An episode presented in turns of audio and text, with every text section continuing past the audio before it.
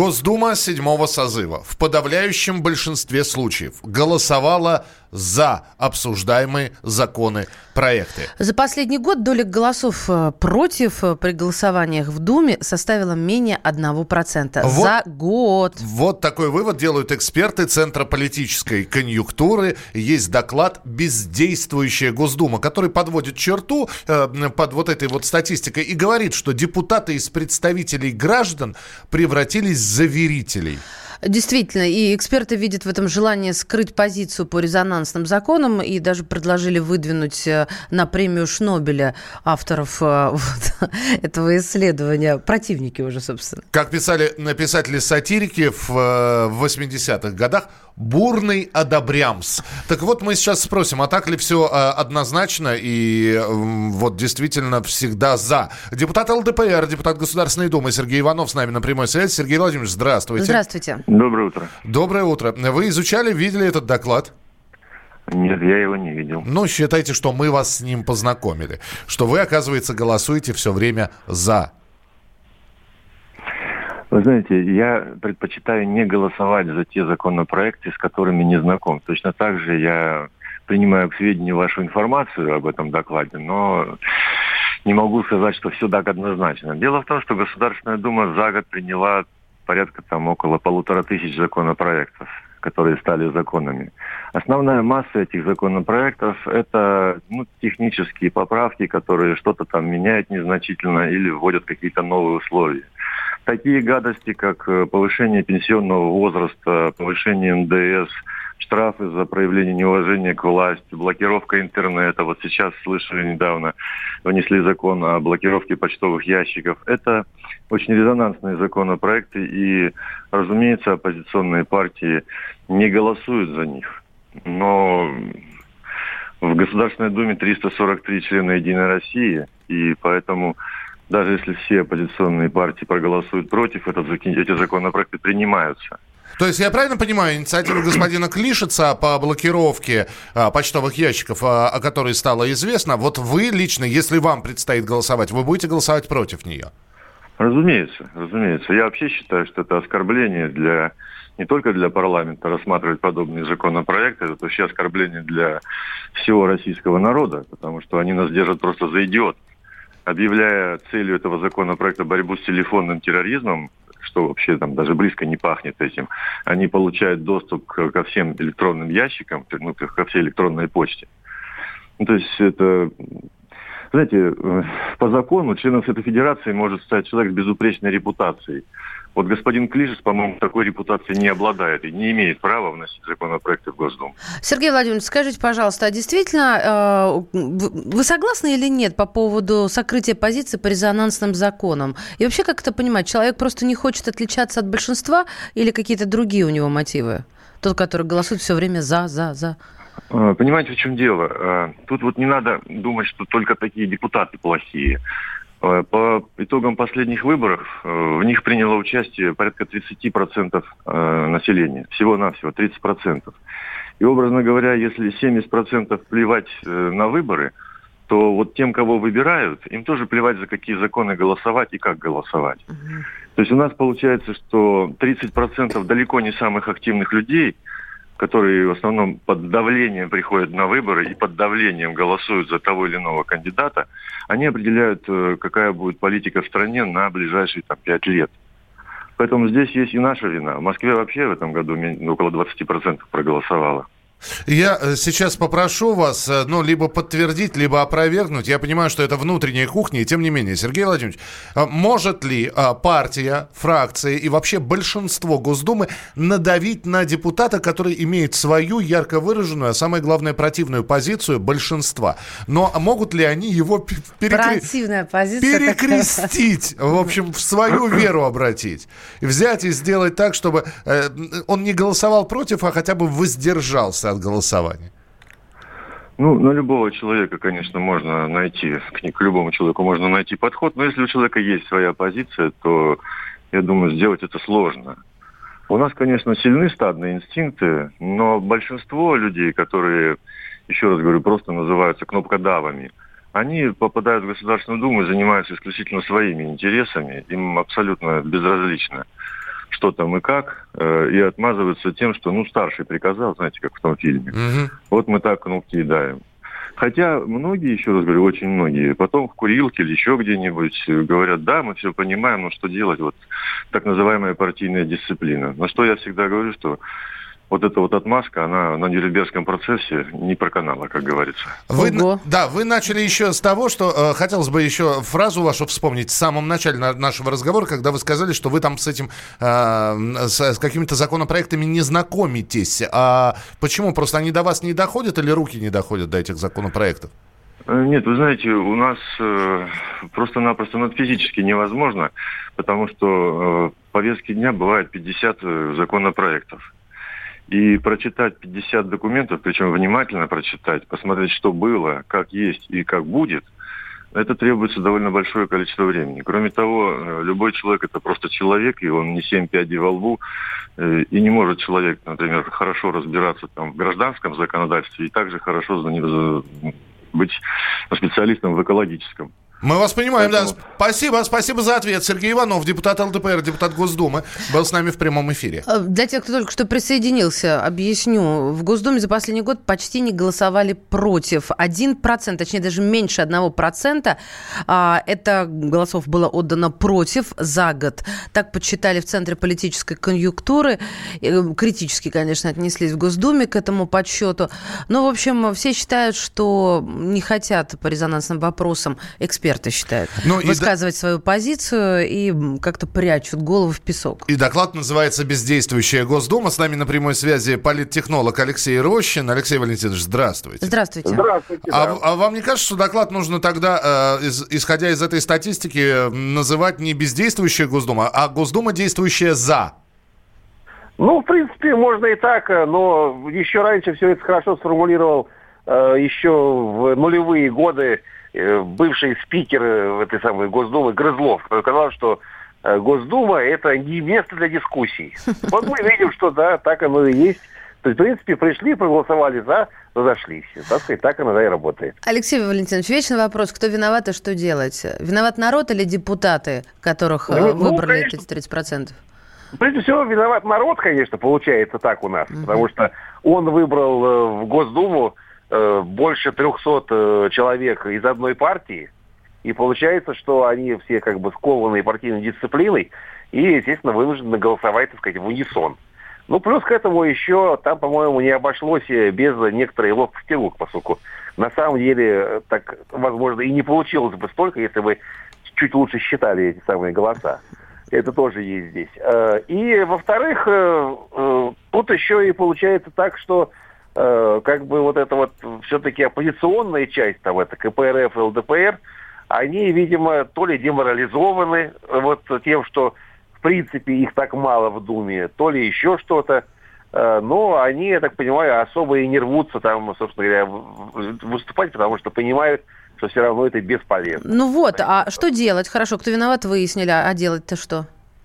Ну, я думаю, что, в принципе, надо бы поскорее дождаться так сказать, следующих выборов. Они продолжат уже довольно близко, через два года. Ну, возвращаясь ну, к вашему э, высказыванию секунду назад, э, ловкость рук и, как говорится, никакого мошенничества. Почему ну, снова не да. случится? Э, ловкость рук, да, да. И с другой стороны, может быть, уже как-то... Э, тоже как получается, что с другой стороны, для того, чтобы не было ловкости рук, надо изменить закон о выборах, сделать его более конкурентным а обвинять должна это, это же самая Дума которая, по которой мы, мы сейчас говорим, это же ее компетенция. Так все-таки один в поле воин или не воин? Может ли э, маленькая, но гордая фракция пройти, про, пойти против всех? Э, ну, вот, э, в принципе, я думаю, может, но для этого надо все-таки туда ее выбрать. Вот э, это, в этом все заключается. То есть, если люди как бы вот объединятся вокруг кого-то, то думаю, что они смогут провести даже при некоторых так сказать, ловких этих самых э, Руках? манипуляциях. Угу. Да, да. А, Алексей Валентинович, прокомментируйте, пожалуйста, коротко сообщение от слушателя во время нашего разговора, которое пришло. 70, 70% не плевать на выборы. Они просто понимают, что это шоу для дураков. Ведь говорят, что даже если вы так думаете, то все равно нужно идти голосовать. Вы с этим согласны или нет? Э, ну, вообще, в принципе, я думаю, что идти голосовать надо, но если вы видите какую-то э, свою фракцию, своего хотя бы даже одного человека и, и надеялись на него. Но и для этого нужно, на самом деле, я думаю, действовать еще даже до выборов. Надо ему дать подпись этому человеку, сейчас же будет, сбор подписей и так далее. Надо как-то его поддерживать в ходе самой кампании. Если все это вот, если мы, если мы будем неравнодушными... То есть выборам, активная позиция, то, то будет э, какой-то толк. Спасибо. Алексей Рочин, политтехнолог, был в нашем эфире. И мы продолжим через несколько минут, а ваше сообщение принимаем. 8 9 6 7 200 ровно 9702. 8 9 6 7 200 ровно 9702. Главное вовремя можно уйти в большую политику. Но большой спорт пойдет вместе с тобой. Чемпион мира в тяжелом весе. Боксер с самыми большими кулаками за всю историю бокса. Действующий депутат Государственной Думы. А теперь еще и ведущий радио «Комсомольская правда». Николай Валуев в авторской программе «Большой спорт». По средам в 10 вечера по Москве.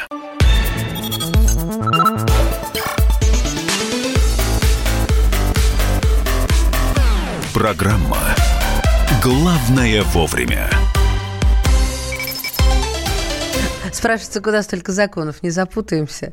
Мы говорим о том, что Госдума за прошедший год проголосовала против в количестве менее 1%. А, общались с представителем ЛДПР, и он рассказал о том, что в день до 50 документов приходится или как не успеваются просмотреть. Итак, изучить. Госдума седьмого созыва в подавляющем большинстве случаев голосует «за» обсуждаемые законопроекты, поправки, нововведения, угу. то есть... Давай, Корректировки. Да, уважаемые товарищи депутаты, да, здесь за, хопа, за, за, за, за, за, воздержался. За, за, за, за, за, за, за, за, за. Дети, уймите вашу мать. Да. Что тут пишет нам на смс-портал? Давайте напомню. WhatsApp и Viber 8 967 200 ровно 9702.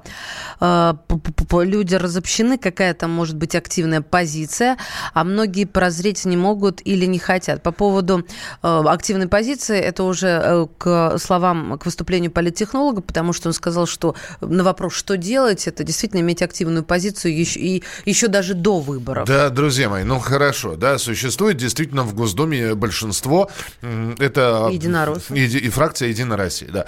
Но при этом же есть оппозиционные партии. Все-таки есть ЛДПР Меньшинство считает, здесь э, ключевое слово. Л, ЛДПР считается оппозиционной партией. И КПРФ. КПРФ считается оппозиционной партией. Ну и что, и что? А, там, я не знаю, справедливо Росы. Ты можешь продолжать бесконечно. И так далее. И что? И где они? Где? Ну, они должны между собой тогда объединиться и проголосовать против. И то я не уверена, что это будет больше, чем а, а, вот а, большинства в Думе. А, здесь пишут нам, это как... Не зря же это большинство организовалось, Миша. Это, Математику знаю. Это как народ виноват-то? Народ дов... поверил и доверил депутатам, угу. и теперь сам народ деп... виноват. А депутаты, значит, тоже люди, им простительно. Нет, так никто не говорит. Говорит о том, что народ у нас а, а плюет или махнет рукой и едет на куда-нибудь там на дачу свою, вместо того, чтобы идти выбирать и разбираться. По ТВ их чмырят, что они деморализованы. Президентские выборы показали все. Шифровка принята, Паш, но не понята. Я Клянусь. Спасибо. Ну, в общем, присылайте свои сообщения 8967 200 ровно 9702. Давайте к следующей теме двигаться. Она э, более народная, что ли. С законами не связана, а связана с такси. Главное вовремя. В, в России нелегальный рынок такси за последние два года вырос на 35%. Эксперты заявили, что число выданных разрешений на таксомоторную деятельность в прошлом году упало на 8%, при этом вырос рынок нелегального такси. Мы здесь с Машей голову сломали. Что такое рынок нелегальных такси? Кто сломал, у кого уже так и было. Эксперты аналитического центра при правительстве России заявили, нелегальный рынок с 35 до 101 миллиарда рублей, а, то есть вырос на 35, это 101 миллиард рублей вот в 2019 году. И подчеркнули специалисты, что число выданных разрешений на таксомоторную деятельность в прошлом году упало. Вот Миша об этом сказал. Мы очень просим позвонить таксистов. Зачем? Нам хочется с Михаилом Михайловичем понять, что такое нелегальный рынок таксиста. То есть это тот, который останавливается, когда человек голосует у дороги с да. поднятой рукой, или тот, который подделывает документы. Третьего варианта у нас не нарисовалось в голове. Мы, конечно, сейчас будем спрашивать экспертов, но, дорогие таксисты, из первых уст, как говорится, какие проверки, какие документы, пожалуйста, на условиях а, анонимности, да? Да, и самое главное, что сейчас вопрос к таксистам с лицензией, у которых есть лицензия, они подключены к агрегаторам. Можете ли вы оказывать нелегальные услуги перевозчика? Ну вот просто мне интересно, это, это как? Потому что когда говорят, что... Ходи нелег... конем. Подождите. Что это такое? Это, это мы еще ко второй новости не подошли, которая касается таксистов. Подожди, нелегальный рынок такси за последние два года вырос на 35%. У меня то, точно в голове картинка, стоит человек на обочине руку э, вытягивает. А у меня человек, подделывающий документы. 8 800 200 ровно 9702. Георгий, здравствуйте, вы таксист? Да. Да, расскажите нам, пожалуйста, как это понимать? Что значит вырос нелегальный таксист, таксистский рынок? Ну вот я много сам так путешествую по России. Ну вот в малых городах там, по-моему, вообще все такси нелегально. Вы, а что это значит? Это человек, голосующий у дороги или подделка документов? Да нет, там никакой, там вообще никак не упорядочено. Ну, то есть просто люди стоят, вот я был в Осташкове летом. Шашечки наверх стоят... на скотч посадил, да? Совершенно верно. Стоят вот возле там какой-то точке. У них там даже поделено, там как вот нелегальные стоят здесь, а легальные стоят там. Это как раньше у вокзалов, и не дай боже остановится чужой. А Его и тут же... возле вокзалов стоят. У меня вот две стычки да, было с нелегалами. И то есть как только ходит ЦУДДшник, он фотографирует тех, кто останавливается, э, нелегальный такси, кто останавливается, пытается встать на парковку, а она вся занята нелегалами. Вот белорусский вокзал, в частности. Угу. А, вот он ходит, и такой хмурый, серьезный, типа честный. Вот он, значит, есть... фотографирует. А эти заняли всю парковку, стоят там какие-то черти с какими-то этими бирками, там, такси. Ну, Георгий, вы хотите что... сказать, что ЦОДДшники в районе, как минимум, белорусского вокзала куплены нелегалами, которые там занимают все места, потому что... Шереметьево то же самое. Угу, угу. Принято, ну, а спасибо. А как? спасибо. А как иначе? Потому что ты, проверяющий ходит. Ты приезжаешь на Аэроэкспрессе, приезжаешь как раз на белорусский вокзал из аэропорта, да, вот ты идешь с двумя чемоданами. Вот. И, навстречу тебе вот этот, значит, по, ключики на пальце вертят. Ну, такси, все, такси. Так и поняли. Такси. Ты, а я, я думала, ехать. это уже а, как-то отмерло или отмерло. А, нет, отмерло это про вино. В общем, умерло давно.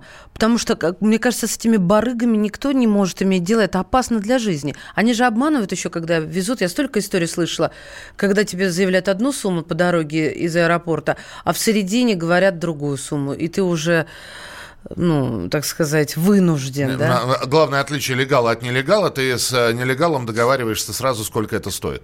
То есть ты говоришь, ты выходишь с, с белорусского послушаем. вокзала, ты выходишь с белорусского вокзала, и он тебе объявляет сумму. 8 800 200 ровно 9702. Дмитрий, здравствуйте. Здравствуйте. Доброе утро. Доброе. Вы таксист, Дмитрий?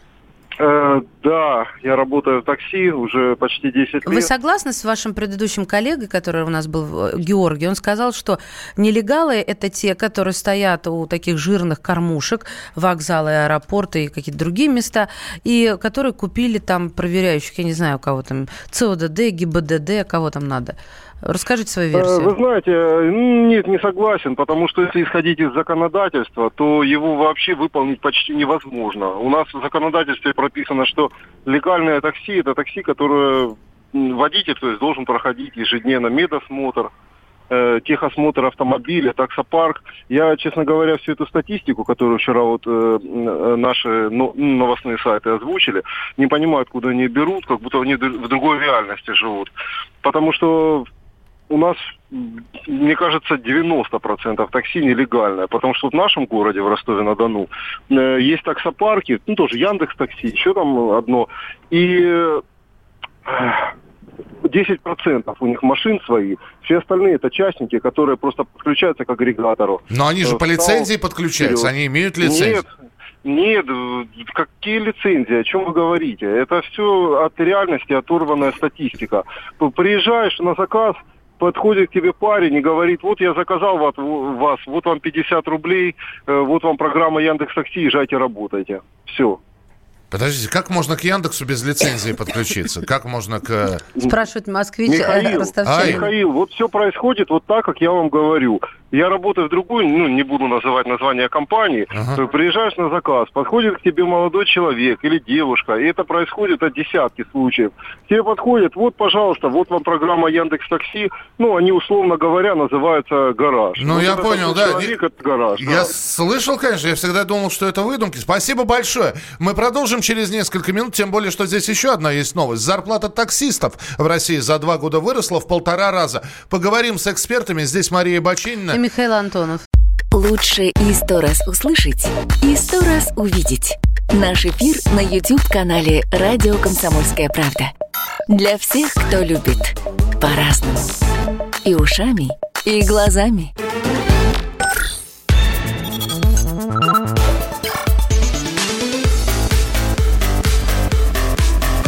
Программа «Главное вовремя».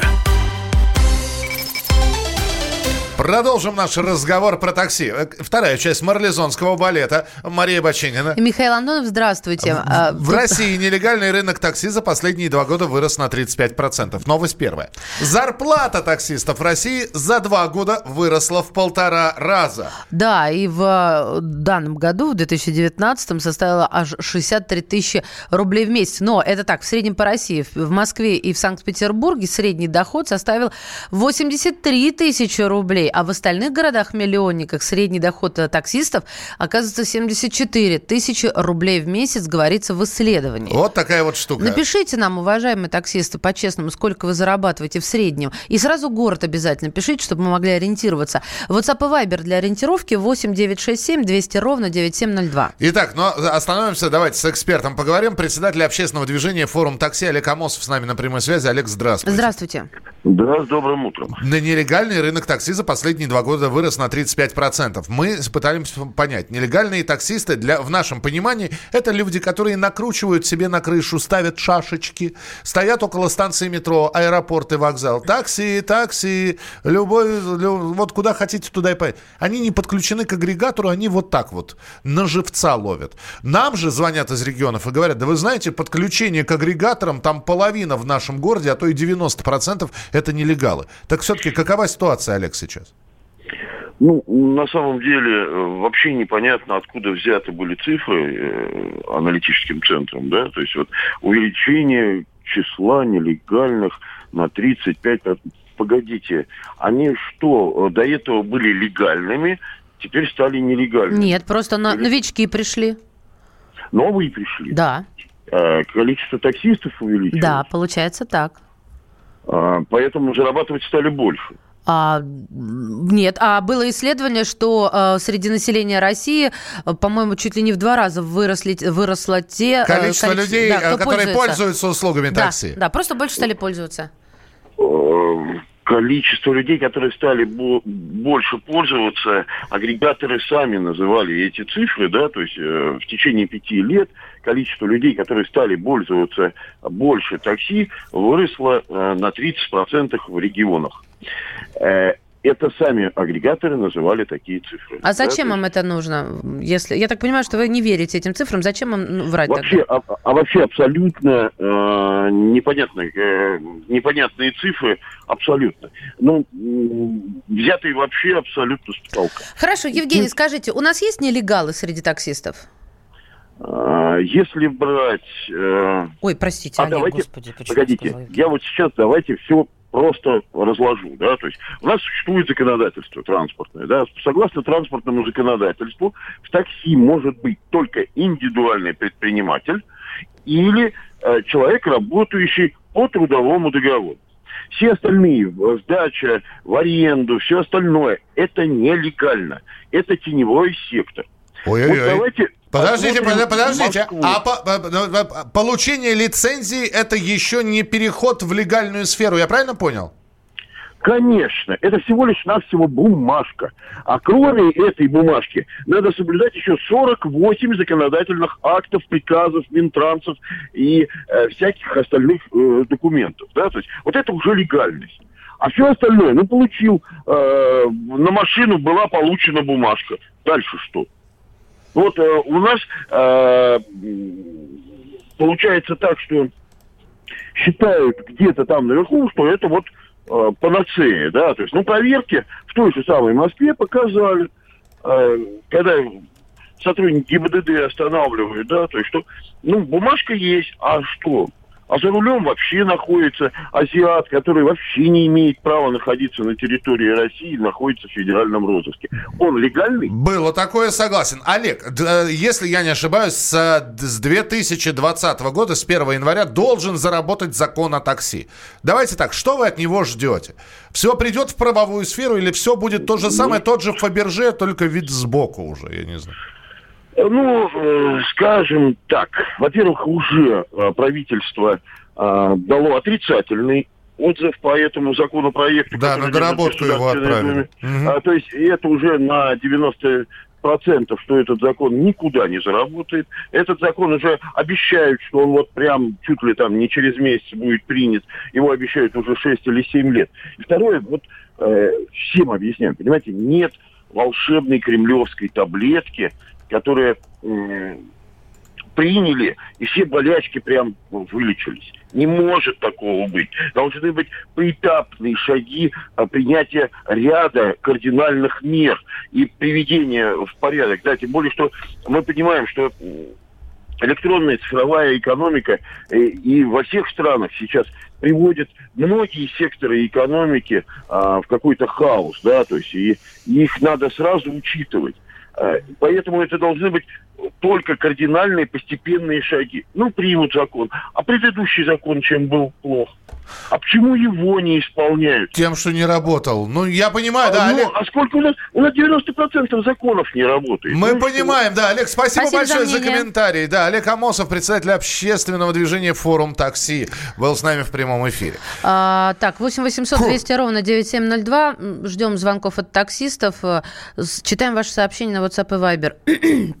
В Пятигорске закрываются рабочие места, люди вынуждены заниматься такси, но на нелегала э, как были, так и есть э, нелегалы, видимо. Они других загрызут, все в Яндексе, все в Яндексе, это легально или нет. Они что хотят, э, тройной налог. Слушайте, мы читаем с листа.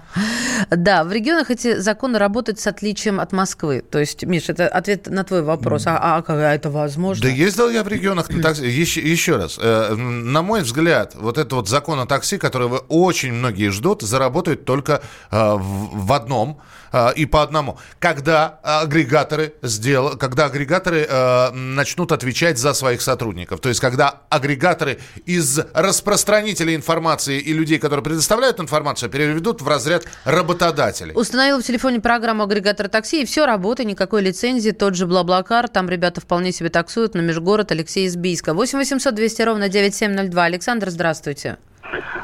здравствуйте. Вы из какого города? Э, несколько слов. Э, Москва. Угу, слушай.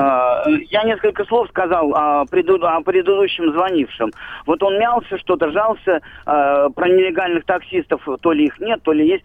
Я вам скажу, я живу в Выхино, я выхожу из подъезда, у меня и, и зимой, и летом постоянно две-три машины у подъезда стоит, частные машины, которые перевозят кого до метро, кого на работу, кого это. Ой, вот это и есть нелегальные таксисты таксисты. Я боюсь их даже больше, чем вы говорите. Понятно. А он что-то жмется, есть ли, нет ли.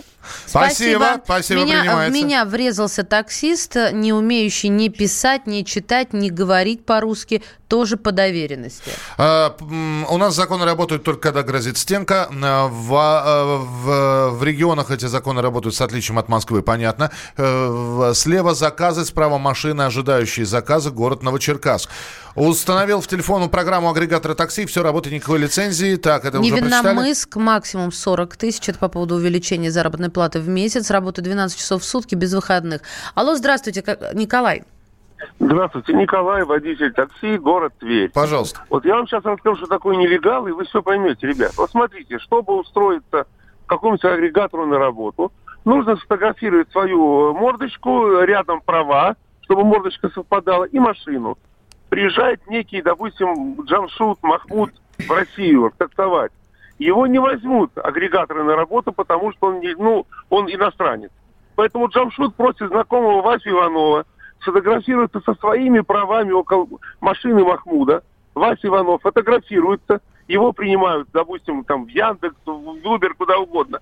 И работает, получается, в этой машине не Джамшут, а Вася Иванов. Встречный вопрос. Я пассажир, и мне приходит оповещение, кто меня везет. А, и Да. большая разница между Иван И Ивановичем и Джамшут да-да-да, и э, вы- Султановичем. И вы удивитесь, что едет в машине с вами Джамшут. Ну и что, вы же никуда не сообщите. Как а это? таких 80% водителей Если по чужим поеду. правам работающих. Со Мы- своими узбекскими, работающими по-русски. Мы Вот поняли, да. Спасибо. Спа- Спасибо большое. Маш, э, это ты не поедешь. А для многих на ответ на вопрос шашечки или ехать, ехать. Так. Человек опаздывает, ему надо куда-то. Бийск, заработок грязными 28,35. Вычитаешь бензин, базу расходные на обслуживание того 20 тысяч на руки, Станислав. Врут, получается, что вырос заработок и какой средний? Слушайте, заработок, да, я, мы здесь считаем, мы так немножечко про заработок -то сказали, средний заработок 63 тысячи. Вы здесь по- пишете, что максимум тридцатку зарабатываете. Смешно, 70, жить надо в машине, и то не заработаешь. Это Тверь. Саратов, э, брат таксист, больше тридцатки в месяц не получается. Бийск, заработок грязными 28,35. Вычитаешь бензин, базу, расход на обслуживание 20 тысяч на руки. э, э, Сразу несколько сообщений. Невиномыск 40, э, Пятигорск э, 40 тысяч предел. Фу, так. Почти год подрабатываю таксистом в агрегаторе. Максим, это агрегатор так называется. Для регистрации необходимо было предоставить паспорт, свидетельство о регистрации транспортного средства и права. Фирма дает логин и пароль. Скачиваешь программу и работаешь в такси. Фирма предлагает приобрести лицензию в месяц. Она стоит 400 рублей. Но это условие не обязательно. Из этих 400 200 идет менеджер, который официально оформил лицензию. Слушайте, товарищи, а вот те, кто пишут по 30, по 40 тысяч рублей, я, конечно, прошу прощения. А может, вы на экономе работаете? Может, по 70 зарабатывают те, кто работает, э, там, я не знаю. в- Не-не-не, это среднюю высчитывается. Я понимаю, да. Просто но- не хотелось бы, знаешь, как ставить точку вот на этом Ва- недоверии. но ваши средние 30 и какой-нибудь бизнес 100, вот они в среднем-то и получатся 70 тысяч. В общем, э, я делаю вывод, врут. Врут безбожно. Э, Эксперты, которые посчитали средний доход, а, ну, про нелегалов не врут, получается. Мы продолжим через несколько минут. Оставайтесь с нами на радио «Комсомольская правда». Это программа «Главное вовремя». Главное вовремя. Мы вместе дожили до понедельника. Вовремя рассказали тебе о главном во вторник, среду и четверг. А теперь встречай пятницу. На радио «Комсомольская правда» новая программа. Каждую пятницу в 8.00 Сергей Мардан и Надана Фридриксон. Три часа самого острого эфира. Мардан и Надана. В программе «Опять пятница». Взболтай и можешь смешивать.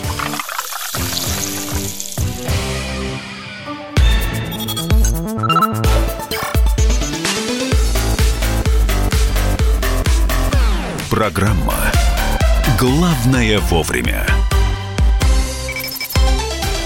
Друзья, я вижу гигантское количество сообщений. Мы физически не можем все эти сообщения прочитать, но я вам гарантирую, вот за кадром мы сейчас с Михаилом Михайловичем обсуждали, все прочитали. Спасибо за такой мощный отклик. Но есть одно феерическое, которое просто не можем оставить. Работаю два года в Яндексе по документам жены Сергея Екатеринбург. Все.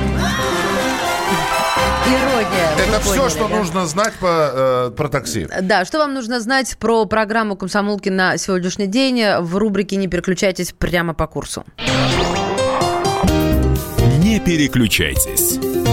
Здравствуйте, меня зовут Андрей Норкин. Слушайте сегодня в программе «Простыми словами». Как возродить русскую деревню? Почему не работает история с дальневосточными гектарами? Правда ли, что крупные агрохолдинги – это плохо? И ни слова о политике, только о сельском хозяйстве. Будем разговаривать с директором совхоза имени Ленина Павлом Грудининым. Слушайте сегодня в 21 час по московскому времени. Не пропустите. Ну а мы переходим к следующей теме. Главное вовремя. Нобелевская неделя идет и вручают премии. А Премия за медицину была вручена. Э, Стало известно, кто получил и стал лауреатом Нобелевской премии по физике за 2019 год. Джеймс Пиблс, Дидье Келос и Мишель Майор. Ученые получили награду... Не полковник? Э, он майор он. А, ученые получили награду за работы в области астрономии и астрофизики. Научный обозреватель «Комсомольской правды» Владимир Логовский с нами в прямом эфире. А, Володя, приветствую. Да, привет.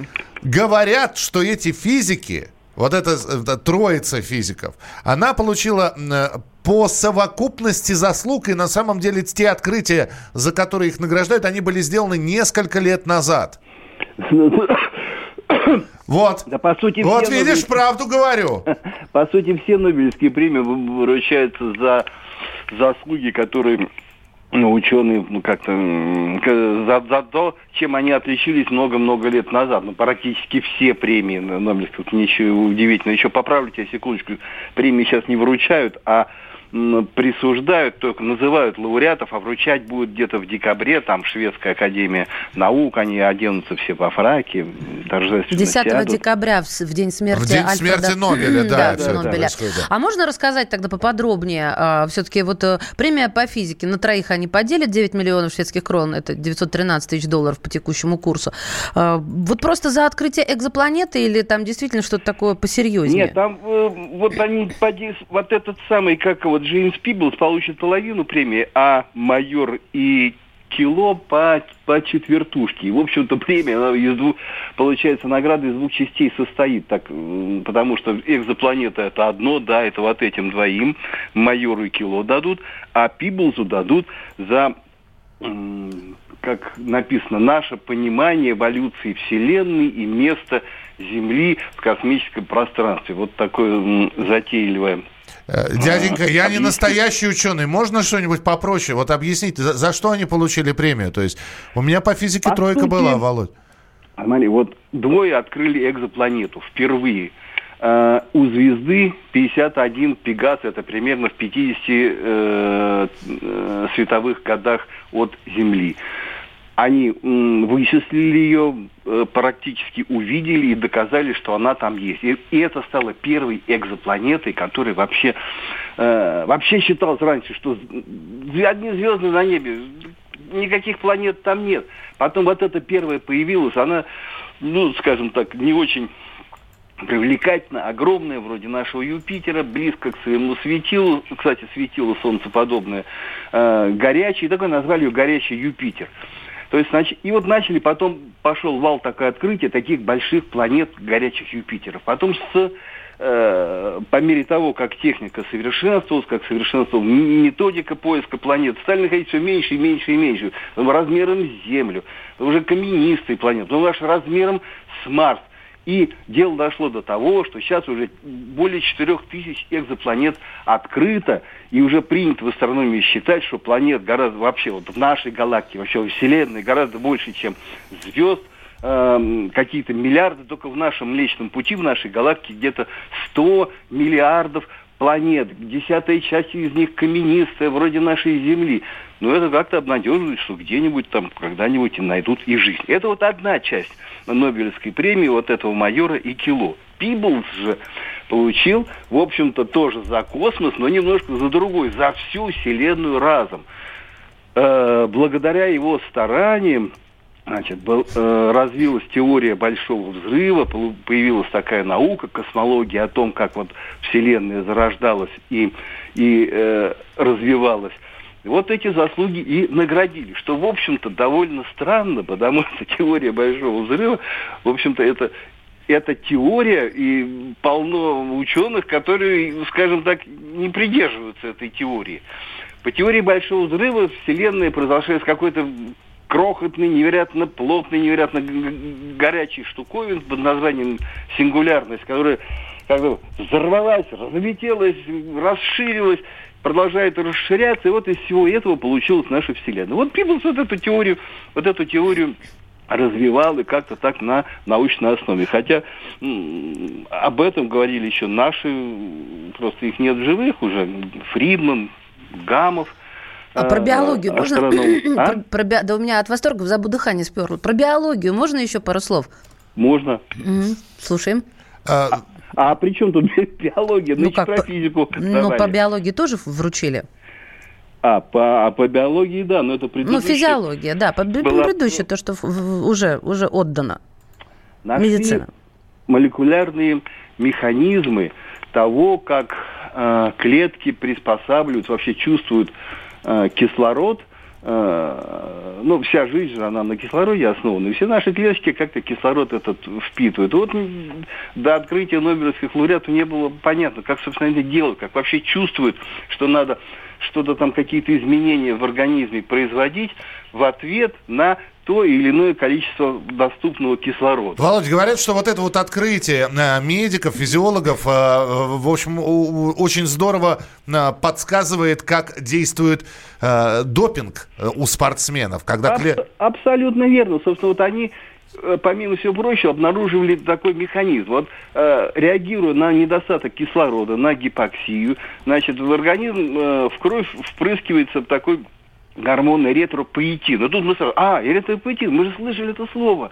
Это же вот спортсмены колят его себе, чтобы быть как-то сильнее, выносливее. Вот. А в ответ на это эритропоэтин э, увеличивается количество эритроцитов, красных кровяных телец. Ну да, кровь вот. вырабатывается, да. Человеческая кровь способна больше кислорода переносить, а больше кислорода, больше выносливости. Вот, собственно, и механизм довольно эффективного допинга, которым многие-многие пользовались. Володь, спасибо большое. Следим за Нобелевскими лауреатами. Владимир Логовский, научный обозреватель «Комсомольской правды» о тех премиях, которые уже объявлены, но вручаться будут в декабре. Авиасообщение между Россией и Грузией может быть восстановлено в ближайшее время. Насколько только в ближайшее время. Об этом поговорим в начале следующего часа. Оставайтесь с нами в программе «Главное вовремя». Главное вовремя. Радио «Комсомольская правда». Более сотни городов вещания и многомиллионная аудитория. Нижний Новгород 92 и 8 FM. Саратов 96 FM. Воронеж 97 и 7 FM. Москва 97 и 2 FM. Слушаем всей страной.